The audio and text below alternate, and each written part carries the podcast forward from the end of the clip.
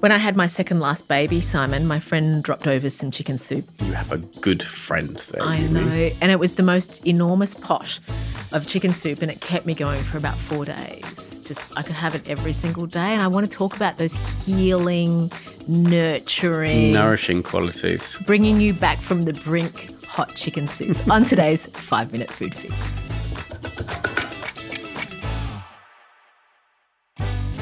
So it's Yumi and Simon here, and we've both had our fair share of needing to be nurtured.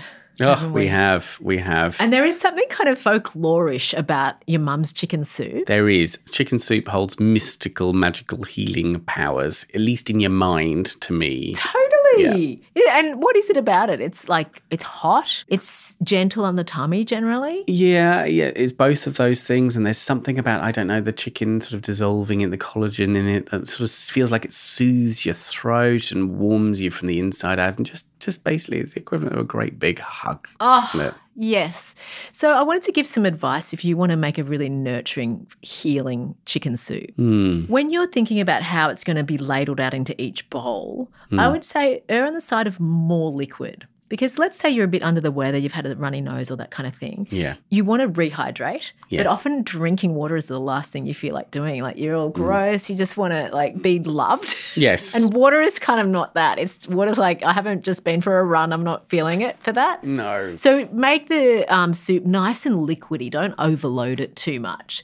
Yeah. Where do you stand on the idea of the noodles that go into a chicken soup? Look, I'm for them. I, Mm. I'm I'm not against them. I think they're nice, nice addition. I don't think they're essential, but it all Yeah. depends on a mood and also kind of how I'm feeling. Like you say, it's one of those things where you're under the weather, you're a bit delicate. So sometimes you'll want it to be more liquidy. Yeah. The soup, and sometimes you want more bits in it. depending on- Totally. I, I'm so glad that's your answer because I was going to say something along those lines Mm. is that if you love like orzo, which you know I, I have a real thing for, Yeah. or you've had a, a childhood memory of, you know, those cup of soups where it's got those little ribbons of kind of egg noodle in them. Yes. And there's something very yummy and enjoyable about those, Yeah. then by all means choose that pasta because Yeah. that's going to trigger those lovely memories of being looked after and nurtured and loved. And and I would say, I, for me, I would definitely have a pasta. Hmm. Mm. Just try not to overload it. You don't want it to be thick.